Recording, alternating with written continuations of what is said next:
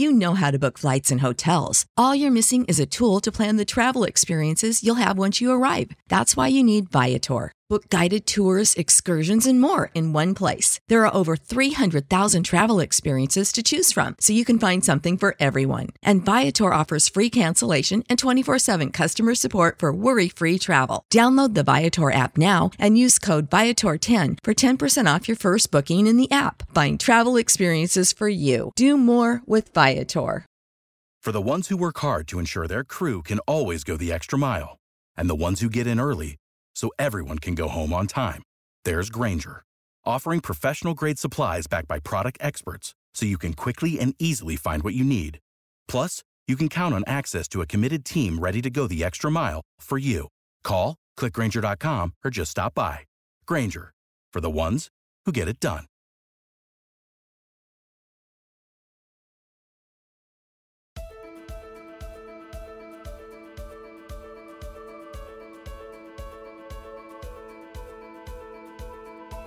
Welcome to the Uncommon Drive podcast with Jeff Cross and Chad Ozy. Join us as we look at life, leadership, and legacy through the lens of sports officiating. Welcome back to another episode of the Uncommon Drive podcast, where we use the lens of sports officiating to take a look at life, leadership, and legacy. My name is Chad Ozy. I am joined by Jeff Cross. How are we today, Yes, Jeff? yes, yes. I am good. I am good. I am super excited. Got a couple days off here. Maybe do a little recoup before we get back on the road again this weekend. So, yeah. Nice. Now you've been working, uh, you know, pretty steady throughout the season. Of course, everything kind of ramps up as we go through the season. You go from you know a few games a week to you know now you know kind of filling up your week as you go. And I know your your travel begins to change a little bit for you Yeah. as you move um, deeper into the season. Um, have uh, have you had any challenges with that kind of stuff yet? Uh, not too much. I mean, we had a couple challenges here. I, I mean, for a tough, uh, tough four or five days when I get back on the road. But um, you know, I think uh, a lot of people may or may not know the beginning of the season. I lost four games due to COVID. You know, Wow. you know, my wife got it, um, and then I tried not to get it, and I ended up getting it. Um, but so I, you know, I had to give had to give back three or four games. Um, some people, ah, you probably didn't even do that, but I don't know. I just I didn't want to be I didn't want to be the fool. Yeah. so I was just giving them back, and it was a lot of money to get back, but I thought that was the right thing to do. And as I say all the time, you can never go wrong with the truth. Yeah, and you know, I think it's a great reminder for all of us this year. You know, we kind of feel like, hey, we're past the pandemic. Yeah, we are, as far as you know, all the restrictions and all Mm-hmm. Yeah, the regulations that we had for a while. But uh, you you make the comment every year: don't don't count your games before the season starts. Right. Count your games at the end of it. And you know, I don't care if it's somebody's rolls their ankle or if somebody comes up with a positive COVID test or somebody has a work emergency or whatever.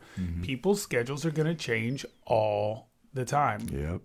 And I thought it was really interesting when uh, when Jeff had to be out those those four games. Uh, I would pop on the TV. Oh well, well look look who got an opportunity Yeah. Right. Mhm. because Jeff couldn't be on that game. In fact, if I remember correctly, at least one of those officials got their very first Big Ten game. I, I think so. Yep. Mhm. You know, because of a situation that um, that was unforeseen. And so again, you know, availability is important. Staying on top of our business, doing all that kind of thing, uh, because that person getting that opportunity meant that somebody else probably got a mid-major game that they Yeah. you know, wouldn't have gotten, which then meant somebody else got a D two game, which then means somebody else got a D three game. I mean, it's that trickle down all the way, and uh, and you never know what can happen and how it can happen and all that kind of stuff. And uh, this has been a this has been a really fun start to the season for me. Um, I've had some ridiculously close games. I've not had as many overtime games yet this season as I did last year. Last year, it What was you at now? every second game was a overtime game. It's like holy cow. I know you text me one time. The streak continues. Yes, I've only got two overtime games in so far this year, but Hmm. I've had several others that have been, you know, one or two possession at the end of the game, Hmm. multiple advancements, all that kind of thing. Which I, again, I think it's part of what makes the college women's basketball game so exciting is the fact that we can get to end of game scenarios and you know somebody that's down three points with 1.1 seconds left on the clock has has got a shot to tie the thing up. Yeah. Whereas you know in a in a high school game where they got to come in from the other end, it's they just really don't. They don't. And even know? college men, I don't think they Yeah, can do that, right? don't. You know. So and I yeah. think it's I think it's just so exciting. I think it's fun. I think it makes the, the teams have to work harder on defense. All, all those kinds of things I think are really uh, really fun to be a part of. It means that we have to be on top of our stuff. Uh, Mm-hmm. a few more need to- rules for us to understand. That's right. uh, but a, a really exciting way to. To, to come to the end of a ball game. Today, Jeff, we're going to talk about something that I think um,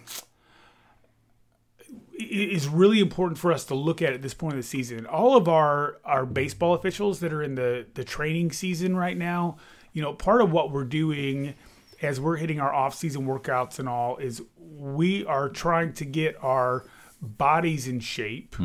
So that when we get to the season, we're not worrying about that. And we're able to focus on the mental part of the game. Sure. Right. So mm-hmm. now for all of our basketball officials, it's not like we're going to get in better shape right now. Yeah, You know, the, yeah. the shape that we're in for the season is kind Yeah. of the shape we're gonna now doesn't mean that if we, you know, everybody that cheated at Thanksgiving and then decides, well, now I might as well cheat through Christmas, Yeah, and well, I might as well cheat through New Year's. Well, that could affect the way the uniform We're- fits come January. January, February, not looking good, right? Yeah, but you know, for the most part, we're, we're not going to see drastic changes in that mid-season. Um, where I think we see the drastic changes is how we mentally approach the games that we're a part of. And there have been some unique things that have happened already this season um, that, uh, as Jeff and I were prepping for today, we thought might be really good to talk about because even though they may be really visible at the Division One level with things that we see on TV, um, we're also hearing lots of this same kind of stuff happening at the Division Two, the Division Three, the junior college level, and beyond. And so it's just a great reminder for us, and I think it's a hopefully will be something that'll spark uh, some conversation uh, in pre games.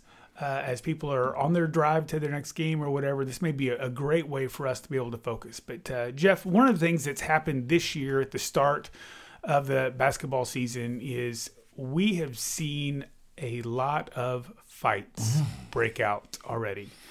Um, it seems like there is a very charged atmosphere on the court. Um, how, what do you attribute that to? And then, what are things that we need to be looking for as officials when when we know that heading into a, a contest? Yeah, I mean, when you say charged atmosphere, I mean, even if there's, I've been part of games, and I've seen other games that there's been no fight, but there's been two intentional fouls called, a couple technicals, you know, so, um, and not even really close games. So um, there's there's something happening right now. Um, now this is purely just my speculation on what I think is is happening. Um, besides the fact that you know over the years we've developed we've put more and more pressure on our teams to win um, and the coaches and, and coaching staff and players you know just they want to win so bad. Um, sometimes we don't always think as clearly. So that has something to do with it but and that's gotten you know extremely uh, higher as we as if you look back 10 years ago to now right? So so we have that in, in at every level from division 3 on up. But to me i think sometimes we just we're, there's a lot of um, animosity on the floor right now potentially between teams with the with the the ncaa in, uh, implementing the transfer portal. We have we have you know kids that were playing on team A last year are now playing on team B, and now team B and team A are playing each other, Yeah, and everybody on team A is mad at one player that went over to team B, and you know maybe that's the maybe that's the reason player B left team A is because of that. So now they got to play against each other. So it's just all those things that um, can really build up for for a kid, and um, they don't know how they haven't developed that that that maturity yet to to have the composure. So, um, you know, and you know, with with the pressure of and uh, on a coach to to keep a high quality kid on the team. You know, unfortunately, they have to recruit while they're while they're playing. Mm-hmm. You know, they don't they don't they don't have them for four years anymore. So they got them, you know, basically a year by year deal, and hopefully they keep them happy. And um, and it's just uh, there's there's some real difficult situations there. Um, as we were talking before, you know, this this name, in, image, likeness. You know, they're all trying to get some sort of deal, uh, whatever that is, whether small, big, or or medium. That they're trying to do that, so they're gonna they're to be putting forth even more effort to try and maybe grab uh, a sponsorship or some sort of funding. So. You know, I, I, think it's interesting that you you bring up a few of those things, and I'd, I'd, like to walk through them just a little bit. You know, so the first one that you talked about is this idea that we've got players facing each other that we're playing together. Mm-hmm. You know, um, school A, um, student transferred out after their sophomore year in the transfer portal. They come into Team B. Team A was counting on having that player. It was one of their star players. Now is going to be a junior man. They're going to be good.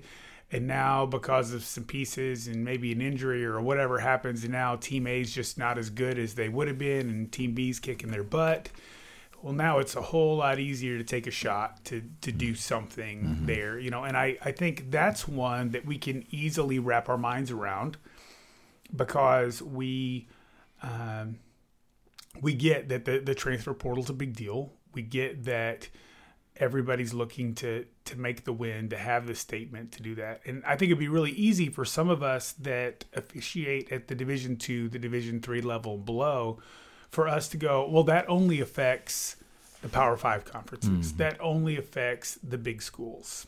That's not exactly correct. Mm-hmm. We may not have as big a deal with transfer portal stuff at the Division two and Division three level, even though there is some of that mm-hmm. happening. What I'm seeing right now a lot that I think goes hand in hand with what you just said is this idea of the COVID years that the players were given. Mm um, you know, some of these players uh, may have redshirted their first year in. They could then have a medical redshirt, say the next year happened. They played a year. They had two COVID years, right? Mm-hmm. Now they had a another year. So now they've been in school six years, and they still have two years of eligibility. Yeah, you know, mm-hmm. which is which is crazy, right? Mm-hmm. And so during those six years, guess what they had to do to stay eligible for the NCAA? They had to take a full class, class load mm. every single semester. So we have students with two years remaining in eligibility that have already completed a master's degree or a master's degree plus mm-hmm. if their school offers those degrees. So now some of these are students, especially at the at the D three level, where you know a lot of these students r- really are students first before they're athletes, right? Where now they are saying, "Well, I, I need to go get my doctorate for this this program that I want to go into, right?" right? Mm-hmm. And the school that I'm at offers a master's degree in this area, but they don't offer offer a doctorate. Or a lot of people that are going into certain work, it's not good for them to have all three of their degrees from the same institution. It looks better if one of those degrees is from another institution. Like they may do an undergrad one place and then their master's and doctorate someplace else, or vice versa, right? Mm-hmm. And so now this person who's gotten their master's degree at the place they were at now is like, I got I got to go someplace else to work on this doctorate. Oh, and they want me to play basketball, which now pays for me to get my graduate degree. Yeah. Why wouldn't I do that? Mm-hmm. You know, because so much of your doctoral work is one-on-one work anyway. Mm-hmm. Um, it's research based, it's writing based, it's all that kind of thing. So now we have these students that it's not, you know, they're not thumbing their nose at their old team saying, I'm I'm dumping out in the portal to get a better gig. Yeah. They're just I, I got to go get my other degree. Right. And I'm going to play ball while I'm doing it. And so now there are just all of these different pieces that are moving that we've never seen move before. Mm-hmm. And like you said, there are some ways where it's animosity. There are other ways where it may be really good natured back and forth. You know, these these kids played together for literally six years. Yeah. Mm-hmm. yeah now right. they're facing each other mm-hmm. from a different team. And what to us as officials may sound like, oh, they're starting to elevate is really they're just having fun back and forth because they've known each other for Sure, so long, and so it changes the dynamic of what we listen for, Mm-hmm. changes the the dynamic of what we're looking for on the court, uh, and it really does make a, a, a difference. So I, I think players that played together now playing against each other, I think really is something that we're noticing. Now you brought up something really interesting, and I, I want to get to the NIL in a minute, but I, I want to go to the the last one that you talked about next, which is this idea that because of the transfer portal, coaches are having to recruit mm-hmm. from their own team mm-hmm. during the season. Now, flesh out what you mean by that. Well, I mean, well, I- obviously, I didn't coach at a college level, and I never had to worry about recruiting anyone. But when I coached baseball, it was you know sometimes I only had ten kids, Yeah. so I had to find ways for them to enjoy being around Grace baseball, even though they didn't want to be there. Sure. And I think that that that's exactly what NCAA coaches are doing right now, but at a higher level, obviously. You know, they got to find ways to uh, make player A feel like they are part of the family and part of the team, and they are part of the results. And you know, and even though we may not be getting results, you're gonna we're going to get results, and, and got to make them want to stick around from year to year via that way they don't say, "Listen, I'm so and so just called. They're they're twenty and zero right now. I'm going." You know, and they won't. Obviously, they can't do that, but they can sense those things, right? They can say, "I'm out of here. I'm I'm not going to be oh zero twenty. I'm going to go play for someone else that that can win." So, um, I think coaches are doing that daily. I think they're doing it. I mean, I think they're doing it during the game, during practices. It's still all while trying to demand excellence Sure. from their players. Very, very difficult thing to do. Um, Absolutely. And I, I heard somebody mention something along these lines that I had not put it together in the same way until y- you mentioned um, this idea of recruiting, you know, within the season. But they mentioned they felt like as they have watched basketball games this year, that teams are going deeper into their bench mm. than they typically do. Now it's early season. You often play a lot of people. Sure. They were going to talk about in, in highly competitive games, it just felt. So I'm, I'm sure somewhere there is some statisticians that could tell us if that's accurate or not, or if that's just kind of what people are feeling, sure. you know? But if that's true, let's say that, you know, normally a team goes six or seven deep, you know, as far as players that get significant amounts of playing time, and then maybe another couple players that get a few minutes here or there. And let's say now it's really that there's eight or nine players that are getting significant playing time and a couple others that are, you know, getting, and there's that one person down the end of the bench that's coming in to shoot free throws for a technical foul because right. that's what they can do, right? you know, yeah. Um, part of the reason for that may be that this coach has got to get their players on the floor. Yeah. If they want to keep them, you know, hmm. you got you got five stud seniors that are your starting five. In the past, they may have played ninety five percent of your minutes. Mm-hmm. Well, now those those two sophomores that are going to be really really good next year, you got to keep them for next year. yeah. And so you got to get more. You got to get them more playing time. You got, which now means there could be more mistakes. There could be more stuff that happens. That's going to then elevate the coach. Mm-hmm. I mean, it, those are pieces that we've not had to think about as officials, but that could really be affecting the thought process that goes into our coach communication, that goes into our player communication, all of it. And I think I think we probably had a little bit of it. The issue is it's definitely more common now. It's more common that, that, that this is happening. And we, you know, at least for me, I felt like I was always aware when subs were coming off the bench. Okay, this is, you know, whatever. We had set a starter go out. We have a sub coming in. Um, we, we don't know what kind of game they play yet. We don't know anything about them. We don't know if they're going to be handsy, if they're going to be physical. We don't know anything about that. So, so now my antennas would go up. But now, in in the generation that kind of we're, we're playing basketball now, is that that happens all the time, Yeah.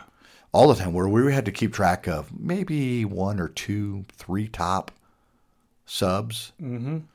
We could be seeing five or six different subs, Yeah. and on both sides. so you know, it's just a little bit more, um, as I've talked about before, mental conditioning. Just a little bit more for, for a little bit more for us to track and to be aware of. It, you know, when our personnel changes, we need to have some antennas up that things are things potentially could change. Mm-hmm. And what, what, these aren't big secrets, right? Yep. It's not a big secret when if we just go into baseball, we'll say, Mm-hmm. well, if they bring a new pitcher in, the pitcher could have an 102 mile an hour fastball. Yep. That's not a big secret. So now I got to be, as an umpire, I need to be really focused on this on this tailing away fastball that's going 100 miles an hour, where the guy I just had before threw 85 mile an hour curveballs. Yep. So this is not some ingenuitive way of thinking or even a biased way of thinking. It when personnel changes, we need to be aware of different things, um, and that should be that should be mandatory for us. Absolutely. And again, for those of us that don't think this is going to affect, you know, the the lower levels of ball, it absolutely is going to affect it. Because now that player at a at a D two who's the absolute star of that team, when they begin to get elevated, that coach may not pull them off the floor because that coach doesn't want to tick off that player because that player could go in the portal to a mid-major D1 next year. Mm-hmm. Yeah. You know, and so now when normally they would pull them off and cool them down and sit mm-hmm. them down because they've been mouthing off to officials or whatever. Well, now we got to deal with them longer on the court because the player doesn't. You know, the, the player holds a lot more control than they ever did before. They have a lot more power than Yeah. they ever did before. And there's some great positives to that. That the, the player has some uh, some greater ability to control their own destiny and to, to do those things. But there's also some negatives from an, an overall shaping of, of a program. Well, we just don't know what it looks like, right? You know, the, we we we can when it changes like this, we just we just don't know what it's going to morph into. Yeah. So when we struggle with not knowing what that future looks like, it becomes very difficult. Um, I heard a story just the other day. Um, it was a high school basketball game, and he uh, there was a high school basketball player that was out of sorts that didn't get a technical foul that probably, as the crew discussed it, probably thought that they should have gotten a technical foul. Fine. Afterwards, the coach said, somehow, you know, it's high school basketball, so they tend to talk a little bit more. The coach has said to the one of the officials, "Well, yeah, I thought that you know this player had said this, but and I just wanted to make sure that they did say it, but I'm I'm going to sit him out for the next game." I think that's good. It's great, Yep. right? It's good for a basketball coach to be able to do that. But we're high school basketball is no different than in, in college basketball when it comes to that. Well, mom and dad are going to go, "What are you sitting my Billy down for?" Mm-hmm. And this is this is the point that I made with this talking to this official because the the action didn't get penalized for whatever reason, right? We don't care. It just didn't get penalized. And looking backwards, we should have penalized. That mom and dad can say, "How can you sit my Billy down?" when the official didn't even penalize the infraction. When the pen, when the official doesn't penalize, they didn't do anything wrong. They're there. So what, who are you to say that my Billy did wrong? And that's that's where we're at on these situations. Well, even though this coach is still trying to build character and build build a program that is um, honorable, and when they make those decisions, moms and dads have they have they had now they have ammunition. Go well, listen, ref didn't penalize it, so I don't think you really have a choice either. Yeah. You know, be like the judge giving giving someone, hey, you got to pay this speeding ticket. Will the cop give you a speeding ticket? No, but I saw you doing it. Yeah. Can't do it. Yeah. And, you know, uh, the word that, that comes to mind as we talk about some of this is this idea of agency. You know, it used to be that the, the person that really had agency within the team was the coach. You know, the coach was the one that could make decisions. The coach was the one that wielded the power. And you either got on the coach's page or you were off the team Yep. you know what we're finding now through this uh, name image likeness through the transfer portal through some of these other things is that these student athletes have greater agency mm-hmm. and as i said there's so much of that that can be very very positive but there's also some definite pitfalls that can come from that um, and we're going to find some coaches that are going to get frustrated as the season goes on Yeah. because they've never had to navigate through this before. You know, it's like the I, I don't know if if some of you remember this. Uh, some of you are, are way too young to even know it, but uh, when the three point line first came into ha- high school basketball, there were coaches that said, "We're not shooting those. Yep. hmm That's not how we play." Yeah, I remember. We this, pound the ball inside. We shoot 12 foot jumpers. Yep. That's what we do. There were other coaches that said, hmm, let's embrace this thing. And they started launching threes. And the truth is, some of those old school teams were better than the teams that were launching threes. Yeah. But the teams that were launching threes started winning basketball games. Mm-hmm. In part because those coaches were not willing to adapt to a new landscape. Yep. Mm-hmm. And we're going to have some coaches that are going to struggle adapting to this new landscape. Mm-hmm. They're they're going to struggle. How do they walk the line between demanding excellence of their players and still allowing those players to feel like they are valued and important? Uh, the way they address those players may be different. The the coach that was used to being able to just absolutely dress down the players during timeout may not be able to do that anymore. Yeah. And the ones that do may go from being highly successful to not as successful pretty quickly. Yeah, and you know, we we as officials had to do that, right? You know, I don't know the exact year when we started bringing in this uh, the hand check. You know, and, and it wasn't a new rule. You know, the rules were pretty pretty clear in there, but the NCAA said, "Listen, this is this is something we need to be enforcing." And there was many officials that couldn't adapt, and now they're not refereeing. That was just you had to learn to adapt the new landscape, as you say. That this is what what the NCAA wants us to do, and if we want to work, we're going to have to do these things. Mm-hmm. And I believe that even happened at the high school level. Correct? I mean, they kind of mm-hmm. put this rule in there, and that that's I think you probably still struggle with that Absolutely. on a night in night out basis on what you know what one crew's going to do and what one crew's not going to do, which is very unfortunate. Um, mm-hmm. But you got to adjust on the landscape if you want to develop your skill in your craft, your job, whether it be coaching, officiating, playing, whatever that is. Yeah. Now, another thing uh, that Support for this podcast and the following message come from Corient. Corient provides wealth management services centered around you. They focus on exceeding your expectations and simplifying your life. Corient has been helping high achievers just like you enjoy their lives more fully, preserve their wealth, and provide for the people, causes, and communities they care about. As one of the largest integrated fee only registered investment advisors in the U.S., Corient has deeply experienced teams in 23 strategic locations. Corient has extensive knowledge spanning the full spectrum of planning, investing, lending, and money management disciplines. Leverage Corient's exclusive network of experts to craft custom solutions designed to help you reach your financial goals, no matter how complex they may be. Real wealth requires real solutions. For more information, connect with a wealth advisor today at corient.com. That's C O R I E N T.com. Corient.com. Without the ones like you, who work tirelessly to keep things running, everything would suddenly stop. Hospitals, factories, schools, and power plants, they all depend on you. No matter the weather, emergency, or time of day, you're the ones who get it done. At Grainger, we're here for you with professional grade industrial supplies. Count on real time product availability and fast delivery. Call clickgrainger.com or just stop by.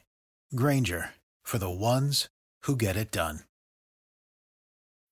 When you need mealtime inspiration, it's worth shopping Kroger, where you'll find over 30,000 mouthwatering choices that excite your inner foodie. And no matter what tasty choice you make, you'll enjoy our everyday low prices, plus extra ways to save, like digital coupons worth over $600 each week. You can also save up to $1 off per gallon at the pump with fuel points. More savings and more inspiring flavors make shopping Kroger worth it every time. Kroger, fresh for everyone. Fuel restrictions apply.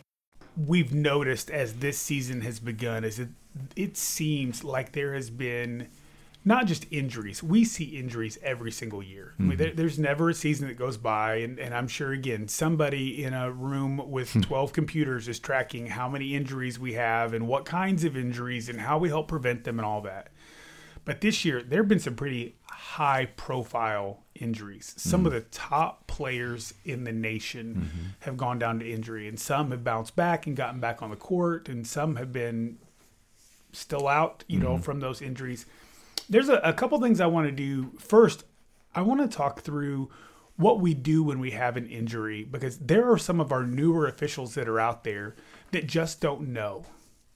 Okay, so I'd like for us to talk about what do we do when an injury takes place on the court, but then I'd like for us to talk about how does that affect the way that we continue to manage that game, the way we continue to officiate the game. So let's just start with this. Jeff. You're you're on a court. The team star player goes up for a layup. There's a hard foul.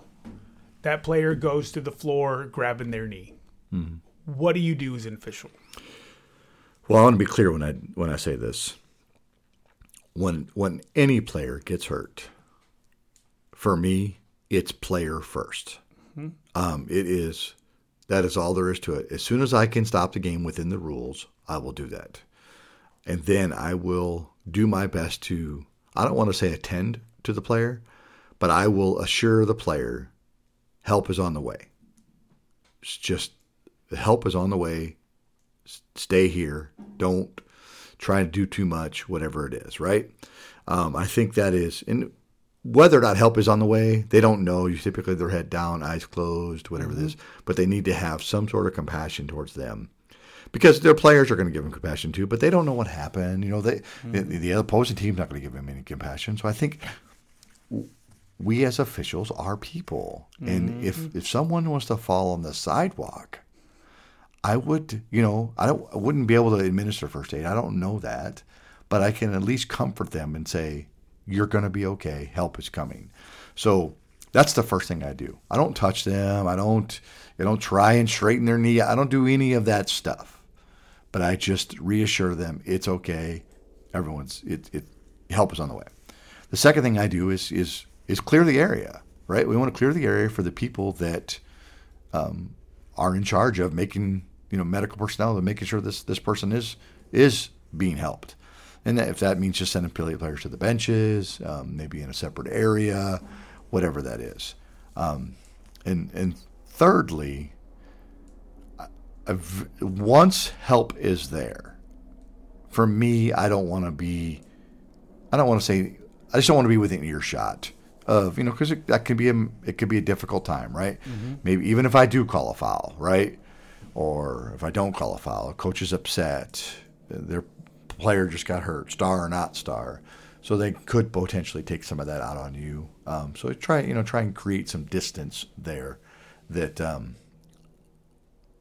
that won't lead into something they don't need to lead into. Those, those are my three basic things that I do. Okay, so let me walk through those. The first thing that you said was is that you are going to stop play as soon as the rules allow. That's right. So, what do the rules allow? Well, yeah. So if if the team team A kid is hurt and team A has the ball, I can stop the game anytime. If team A kid is hurt and team B has the ball, I could stop the game anytime they are not threatening the basket. So if they're just walking it up, I could stop it. You know, if they're passing it around, I can pa- I could stop it. Um, I would also say this: there's a big difference, big difference on when I stop the game, if the score is 41-41 or if it's 41-81. Mm-hmm. There's a big difference when I stop the game when it's uh, uh, Purdue University against um, Blackburn Community College. Mm-hmm. It's just a big difference. Yep. No one's going to say anything, and we're putting player first. As I said, that, that it's always player 1st always. Um, so that, those are things we just need to know. Those things, and we tend to get locked into. Oh, the rules didn't allow me to. No one's going to care that we have a kid from Blackburn down and Purdue's getting ready to have a layup, and it's a 40 point ball game. No one's going to care. Yeah. So that's where we got to show that compassion to the player. So really, really let need, me let me add to that, Jeff, that I think it's it's important for us to show that compassion verbally, like you just talked about a minute ago. But I think it's also important for us to show it physically. And here's what I mean: there is a uh, there's a steal, and Team A is going the other way to score a layup, right? And as somebody from Team B is running after that play, they fall and they go down to the floor, right? And they're grabbing at their knee. Mm-hmm. And I'm the trail coming up the court. My two partners can handle the breakaway layup. yeah, mhm. I am going to stop that's right. right in the vicinity of that downed player mm-hmm. so that everybody around realizes number one that we know they're hurt mm-hmm. And number oh. two mm-hmm. as soon as it allows us to mm-hmm. now i hit my whistle and we stop play Right. everybody knows because what I have seen over and over and over again is there's a player on the floor and we've left them back in the back court and everybody else has moved up into the front court Yeah. mhm.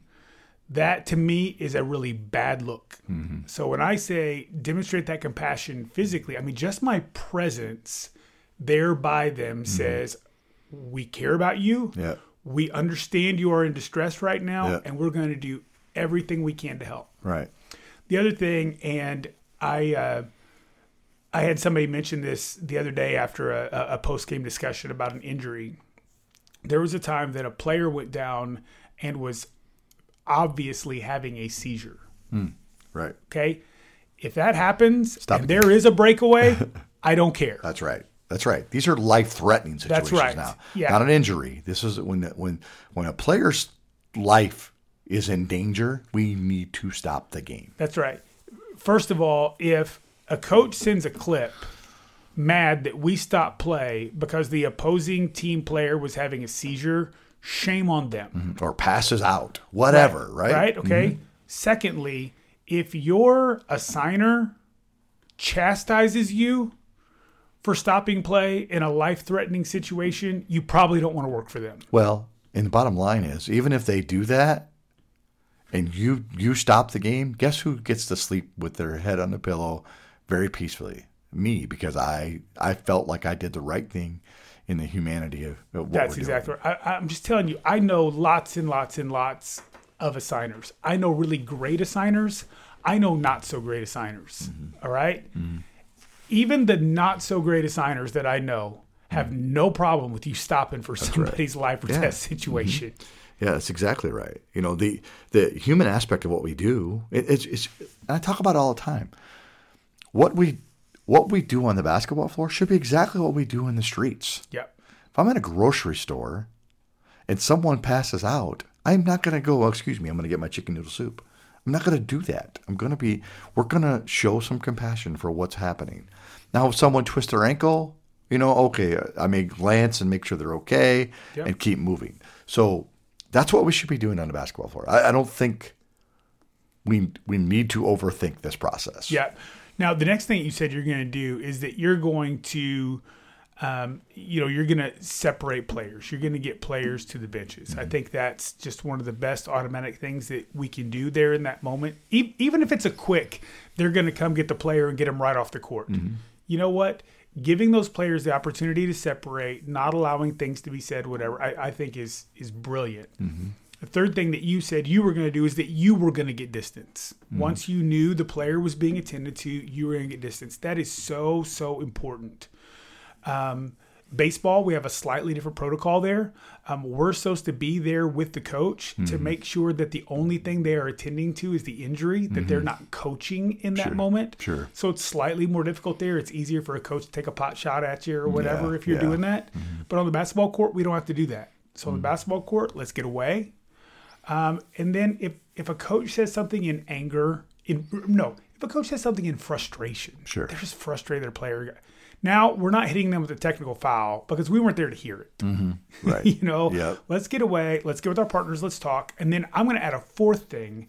You you brought up those three things that you do when that injury takes place. The fourth thing that I'm going to do is I'm going to make sure my crew is on the same page before we start again. Right. Because let's say we stop that play during live ball, and there's now 24 seconds on the shot clock, and we were in the backcourt. Okay, well, we need to know what's what's our number. Yeah, right. Is it mm-hmm. 20? Is it mm-hmm. 14? Mm-hmm. Where's the ball coming in? Mm-hmm. You know, what's what's because in those moments where we stop out of the ordinary, it's so easy for us to just forget that. Yeah. So one of the first things I'm going to do, whether I'm the one stopping play or not, is I'm going to try to make sure I've got time of possession. I'm going to know where the game clock's at. I'm going to know where, make sure they don't reset a shot clock or whatever. You know, let's do all that, and then let's get the crew together. Let's make sure we're on the same page before we put things back in. Because even if that takes an extra minute, I would much rather take an extra minute that we didn't need to take than have to take 15 minutes because we screwed something up later. You know, like we had an injury last night after our game or yesterday afternoon. It was, it was after a made basket. We had a little bit. We stopped the game. They collided knees and um, whatever it was. So we had stopped the game. Uh, the player didn't come out, which is fine. Uh, it, but it was a little bit longer of a delay. And then we were getting ready to inbound the ball with a brand new 30 second shot clock. But the question came up the player said, Can I run? And the other official was like, I forget what just happened. Right. So we had to, you know, remind ourselves, yeah, it was just a made basket. They can run. So those, that's exactly what you're talking about. Yeah. Not just the 10 seconds, but can they run the baseline or is this a spot throw in? You know, what happened here? You know? So um, those are all things that we should be, you know, aware of when, when we have those stoppages of play. Yeah. No, I, I absolutely agree. You know, part of what we wanted to do in having this conversation today is that anytime there are unique situations, you know, we say whenever the, the temperature rises in a game, hmm. you know, our our spidey sense needs to, to, to go up as well, right? Mm-hmm. Well, anytime these unique situations come up, we need to elevate a little bit. You know, we we need to know and one of those things that happens is it's a horrible thing and I apologize for bringing it up because as soon as I bring it up, somebody's going to call me and say because of you this happened to me on the way to my game. Um, but but we're getting ready to hit bad weather season. You know, and it may not be unique because uh, it may happen a lot for a lot of us. Uh, but it was it was funny. I was just down uh, in the deep south with my uh, daughter just a couple weekends ago. Was down there and had a great time visiting with her. She's on the Gulf uh, there where she goes to school, and it was 55 degrees. Okay, and so uh, we were near Pensacola Beach. We were walking through a few stores on while we were waiting to go to dinner with some friends of my wife, and uh, my son had on a pair of jeans and a t-shirt. I had on a pair of jeans and like a long sleeve button up that was rolled up a cuff or two, and my wife just you know had on jeans and a and a top, and we're walking around on the boardwalk and walking into this store, and the people looked at us. They're like, "Shut the door! Shut the door! Shut the door!" we're like, "What?" They're like, "You're not from around here, are you?" And we uh, look around, and everybody had on scarves and like the closest thing they had to a winter coat. There were people wearing gloves. It was 55. Like for us up here, it's like, oh my gosh, this is balmy. This is awesome. I love it. You know, it. Like we can go weather. out and you know play golf in this Yeah, or whatever. And so some some of our officials may live on the the edges of where they hit bad weather. Mm-hmm. You know, and maybe it only affects you once or twice a season. Whereas for others of us, it, there may only be a week or two starting about this time that we don't have weather affect what we do. But we we need to be ready and prepared. We Mm-hmm. need to have our schedules ready to go to where if we need to take off a couple hours earlier because of of weather, we can do that. We need to be better with our communication. You know, we need to make sure we got the right phone numbers for people so we can communicate with them if we're going to be late getting there because of of weather or whatever. Well, you know, and even something I've actually done over the last couple of years is, you know, I keep, uh, you know, like a safety, a road safety kit with me. You know, uh, whether it has some triangle caution triangles, maybe a flashlight, jumper cables. You know, I've even done so much as put a uh, a four way lug nut remover in my car. So if I do have something, I I'm not trying to do it with the 99 cent wrench that they give you with the car, you know?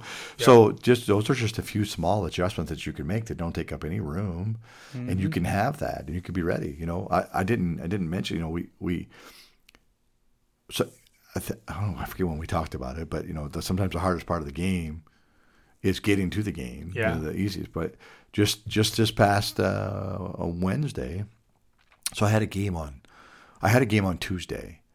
So I woke up Tuesday morning and I went to go do something in my car and my air pressure in my rear right tire was down to like it's supposed to be at 37 i think it was down to like you know 30 or 27 something so it was low so i filled it up i'm like whatever i'll fill it up i don't know what happened go to my game get out of my game it's fired up now it's down to 22 mm. so I got to get the gas. I go to the gas station, fill it back up again, get to my hotel for the night, and basically, so the first thing I got to do when I get up in the morning, instead of me sleeping till eight, nine o'clock, and get on the road around eleven, I got to get up at zero dark thirty, hit the first tire shop that opens up, Yeah. and spend ninety minutes waiting. Mm-hmm. To you know, for them to squeeze me in because no one else has got any help, and and just to get my tire fixed. So th- those are all things that, as much as we'd like to say are never going to happen and maybe very rarely do happen, we got to be prepared for them in some way, shape, or form. So uh, we got to be able to find a way. And, you know, I, I heard a story just this week that um, an official got a flat tire on the way to the game and didn't make the game. Yeah. You know, so that just all this stuff happens. And, and I, and I tried to learn from that situation. And I said, okay, what, what would I have done? Right. And it was funny. I was talking to my partners about it and we to talk about the, you know, the unfortunate thing that happened. And uh, they said, well, you know, if I was close enough to whatever city, let's just say they were close to Indianapolis, I would look up and see, you know, what what officiating friends do I have in Indianapolis, mm-hmm. and maybe give them a call. Say, hey, do you have a brother can come pick me, Yeah. pick me up, or whatever, right? So, and it was because I never thought about those until they mentioned. I'm like, hmm, that's really not a bad idea. Someone said, well, you could just Uber, call an Uber out of Indianapolis and take you to the game. I'm like, hmm, I guess we could do that too. You know, so there's all kinds of things that we don't necessarily think about or even prepared for, but uh, the more you can be and more you learn from other people suffering, Yeah. the better chance we have. So, yeah. Yeah, you know, I, I think I've shared on the podcast before, but you know, I had a game a few seasons ago where ended up in the median with nasty snow and all, and and wasn't able to get there in time for the start of the game. In fact, I walked onto the court as the fourth quarter was starting. Um, it was a it was a rough day, and it was one of those days where everything that I did was right. I left when I was supposed to leave. I drove the right speed. I did all the things to be careful, but because of somebody else spinning out in front of me, it was a choice: hit them or go into the median. Yeah. And I made the choice to go into the median. And uh, what was what was interesting about that was that I I had a plan. So the moment I was there, I called the tow truck first, hmm. right? But then the second call was to my coordinator, mm-hmm. and I called Randy Fox and I said, Randy, I'm on my way to the one place in your conference that nobody can get there from here. You know, And they're the only team playing. that's right. And I'm I'm on my way there, and this is where I'm at. And to to Randy's credit, his first question was, "Oh no, I got to find somebody." That was not it. His mm-hmm. first question was, "Are you okay?" Mm-hmm, right. His second question was, "Do you have water? Do you have heat? Do you mm-hmm. have you know an extra blanket in the car? You whatever?" He was he was concerned about my welfare first and foremost Player first. right? Yeah. And then once we gotten that out of the way, then it was okay. What's our plan? Mm-hmm. You know, and I said, well, this is what I'm going to do. The tow truck's on its way. There's another person in front of me. It's a single female in a car. I know they're going to pull her out before they pull me out, mm-hmm. but I'm going to the game. He said, okay, call me in 30 minutes. Keep me updated. I called him in 30 minutes. They were pulling the other lady out. Hadn't pulled me out yet. By the time they pulled me out, Randy's statement to me was, "Hey Chad, they're going to be starting the game before you get there. Hey, if you want to, just be safe. Turn around, go home. They can work the game two person. Mm-hmm. I've worked games two person before. it's not fun on a college court No, it's not. you know? And I said, you know what? I'm going. And so I went to the game. I got there for period. Both of the officials that I worked with were absolutely awesome. Uh, Mike and Tori w- had been working their tails off and called a great game. And the funny thing was, is you should have seen the smiles on their face when I stepped onto the court. You know, I, I I saw them coming down the court. Trail was. Uh, was opposite the door that I came in, and so I just came in and stepped in the trail, looked at them, bumped them up to see, and we were good. And you know, we were running back and forth, and it was this great thing. And they were so appreciative. Hmm. Now they both said, "Man, there was no need for you to have to come." Sure. Right. right? But they were so appreciative that I still wanted to fill as much of my commitment to my crew as I could. Mm-hmm. You know, the school was so appreciative, they gave me a full game check. Hmm. You know, after having bumped what they gave the other officials, mm-hmm. thanking them for doing their work. So, I mean, it was a school that did it right, you mm-hmm. know, and, and all that kind of stuff. So, you know, when those unique situations happen, um, I think it's important to have a plan uh, to be to be ready to go in every way that we that we can be. I think it's good to have a plan. and also good to understand that um, it, everything may not necessarily go as planned. Absolutely. The, the most interesting part about that story, I know you told that story before, but I don't remember hearing this part. It was funny that you called the tow truck first, Randy second. Yeah. I feel like I would call Randy first, just in case there was a sub close by. Sure. You know that they could get to. Um, I, I think uh, we're only talking a couple minutes, Yeah, right? So exactly. it's not not the Yep. you know I My thought get- was if I can get closer in the queue for the for the Yeah. tow truck, I'm better off. I, I, and I, that makes perfect sense to me as you say it. Yep. But it's yeah, it's interesting. And another thing, you know, we talk about. Uh, I, I've talked about this with you before, is when we have situations like that. So let's just say, because if I have a partner who calls me and says, "Jeff, the roads are slick. I'm not going to be there on time." Well, I don't say, well, you need to call the boss and let them know that you're not going to be there on time. Mm-hmm. I need them to pay attention to the road. Yep. I'll call the boss. yeah.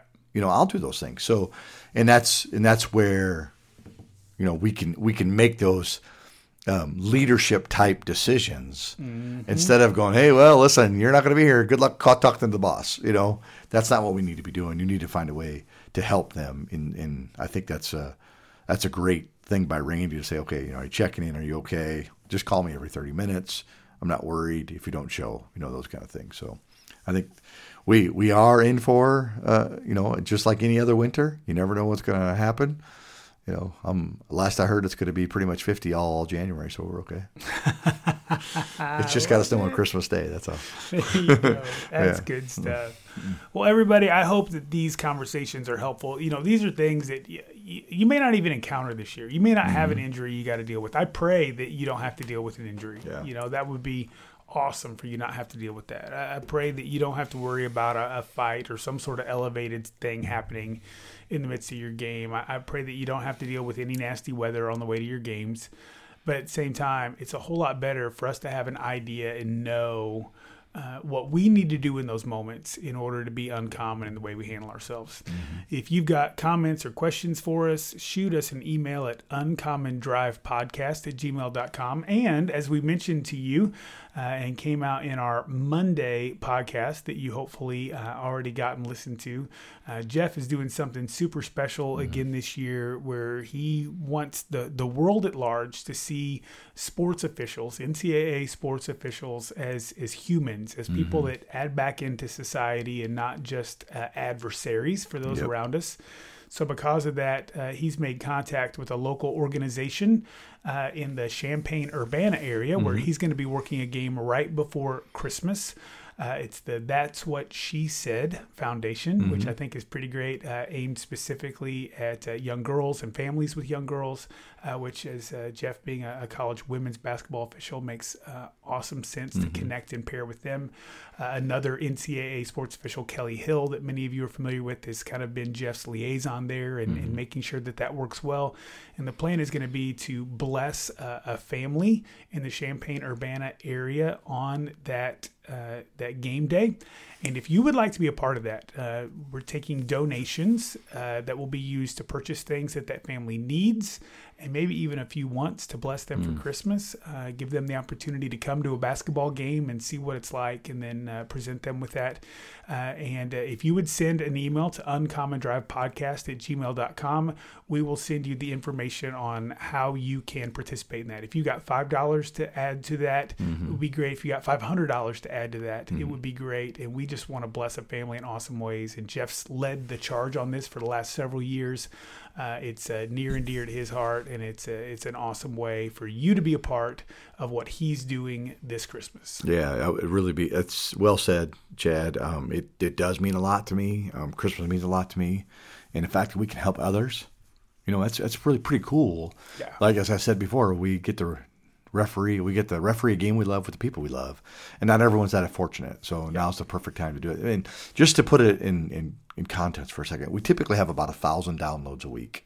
Mm-hmm. If everyone just gave ten dollars, oh man, could you imagine ten thousand dollars? Am I doing that math right? Yeah, that's what I thought I was. So I mean, just think about that. So if you guys can, you know, help, that'd be great. Um, your your uh, your donation would definitely be helpful. Awesome. Guys, have a great week. Be uncommon in your life. Be uncommon in the way you lead. Be uncommon in the legacy that you leave to others. We'll see you back soon. See y'all. Thanks for listening to the Uncommon Drive podcast. Be sure to check us out on Spotify, Apple Podcast, or wherever you listen to your favorite podcasts. And be sure to leave us a five star rating.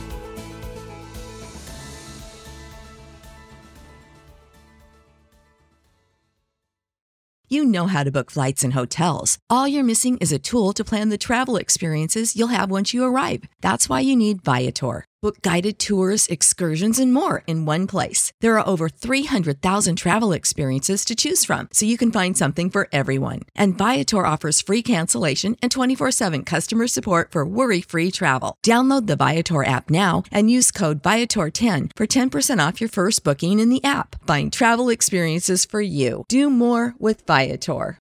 For the ones who work hard to ensure their crew can always go the extra mile, and the ones who get in early, so everyone can go home on time. There's Grainger, offering professional grade supplies backed by product experts so you can quickly and easily find what you need. Plus, you can count on access to a committed team ready to go the extra mile for you. Call, clickgrainger.com, or just stop by.